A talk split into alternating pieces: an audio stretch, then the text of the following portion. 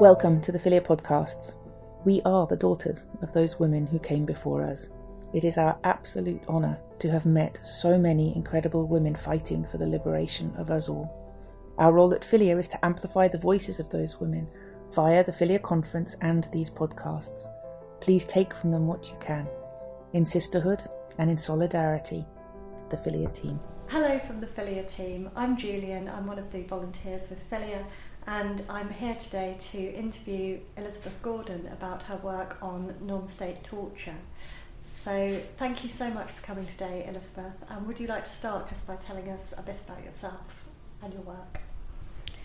Yes, well, um, thank you, Filia, for inviting me to do the podcast. I very much appreciate your support and the opportunity to share my voice. I'm an artist and a feminist art activist.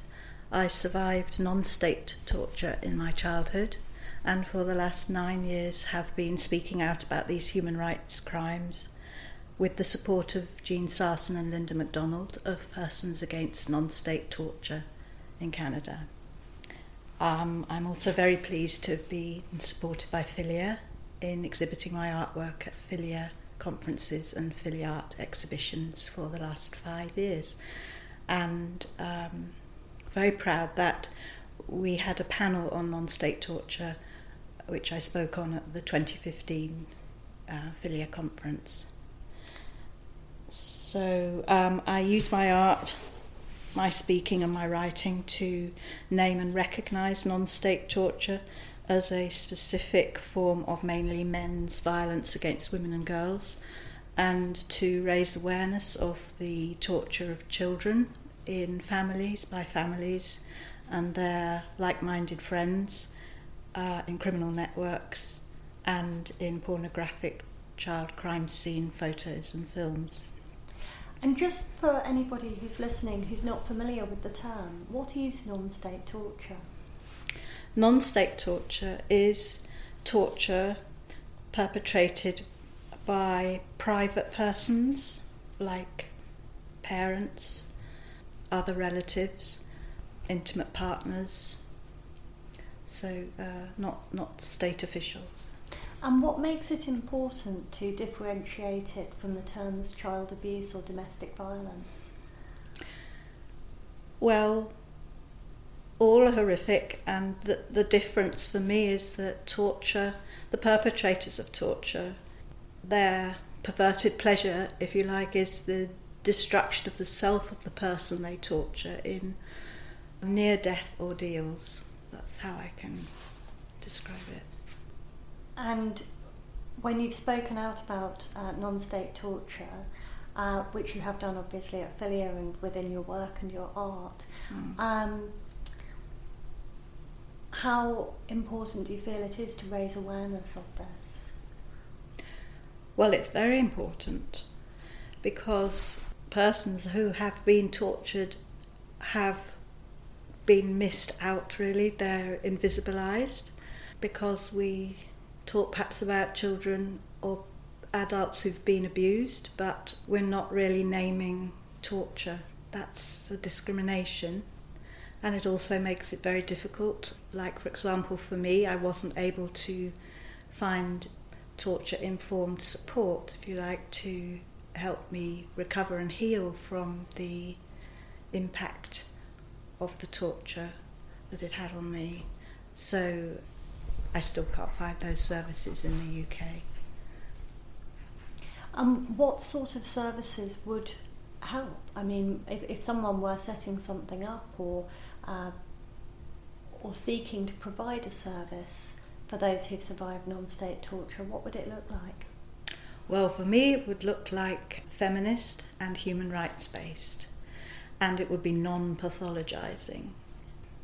Because too often, I think the symptoms or the way in which you are when you have been tortured can be misinterpreted and from my own perspective if you're very vulnerable you might be having triggers or panic attacks, and those could be misinterpreted as a psychotic episode or a schizophrenia. So the whereas actually they may be a a response to the torture, or actually a, a torture ordeal being expressed through through your body. So it's very important to have torture informed care. And what is it that's um, that's prompted you to commit to this work uh, over the last nine years? Well, um, my her story is that I grew up in an environment of torture inflicted by my parents, a relative known as an uncle, and their like-minded friends, and I was also trafficked to men who tortured me.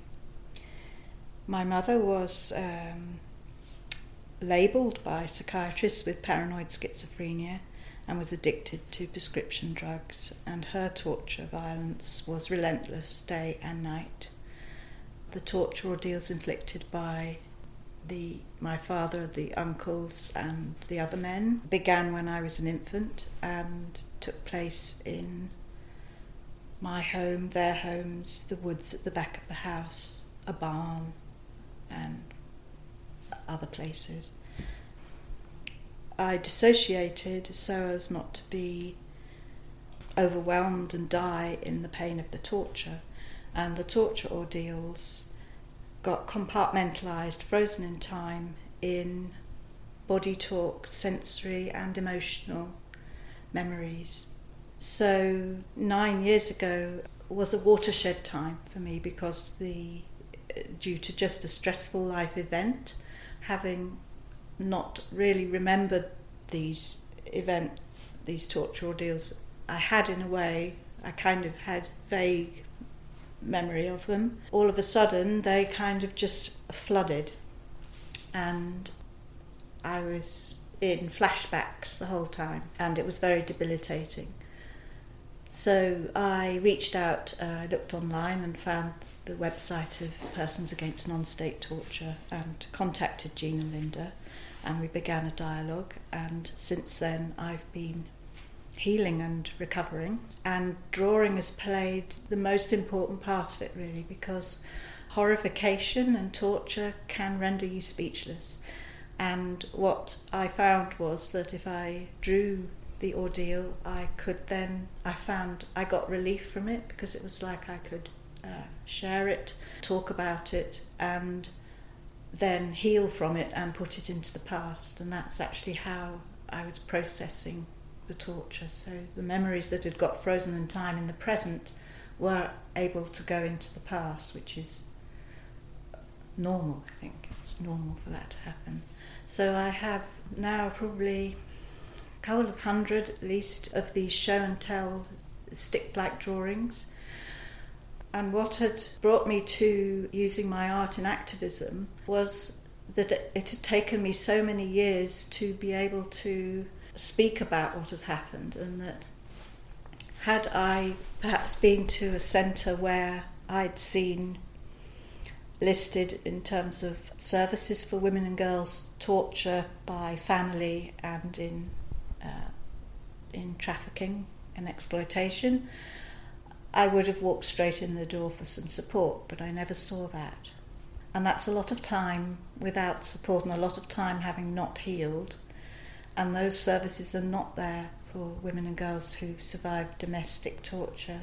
So that's how I began my art activism with that determination that that shouldn't happen to anyone else, that we really need that named and recognised so we can get non pathologising feminist, human rights based support for women and girls who've been tortured. And what can we do as Filia to support your work um, and to support women and girls who are still recovering?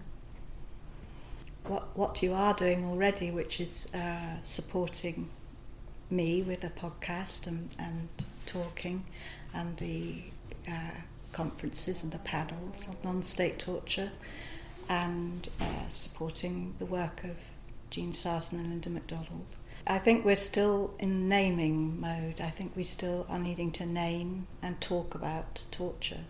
Let's talk about torture. It's horrible, it's painful, it's unbearable, it makes you feel ill. Um, but uh, we have to feel we have, I think we have a responsibility to the children who are still being tortured in families. We have a responsibility to the women and girls who have not been able to name their atrocities and get justice in the um, in law. And when you say that it's focused on women and girls, do you have any uh, statistics or anything uh, to indicate that? Is this is this something that pre- predominantly affects women and girls, or is it neutral there? Yes, I do. The Internet Watch Foundation annual report, which was published in April 2018, is is striking really because they state 80,000 instances of child sexual abuse imagery. 55% of the children are under 10, were under 10. 2% of the children were under 2. 33% of the images were category A, showing sexual activity between adults and children involving penetration, rape, or sexual torture. And what's very striking is that 86% of the images were girls and 7% were boys, and the remainder were non specific. So I feel it is important to educate our children about their human rights not to suffer torture by anyone, state or non state, and that these rights belong to all children. So, this means that children will be able to stand up for their human rights and protect each other now and as adults. And that's why I think it is a, it is a feminist issue because it's, it's linked to the pornography industry. So, it begins with infants in childhood. This is a really sobering statistic. Mm. Yeah. Well, thank you so much, Elizabeth, for using your voice and your expertise and your speech to do this podcast. Um, it's been very educational to hear about it. Um, and that is such a powerful thing to do to learn more and to raise awareness about these issues.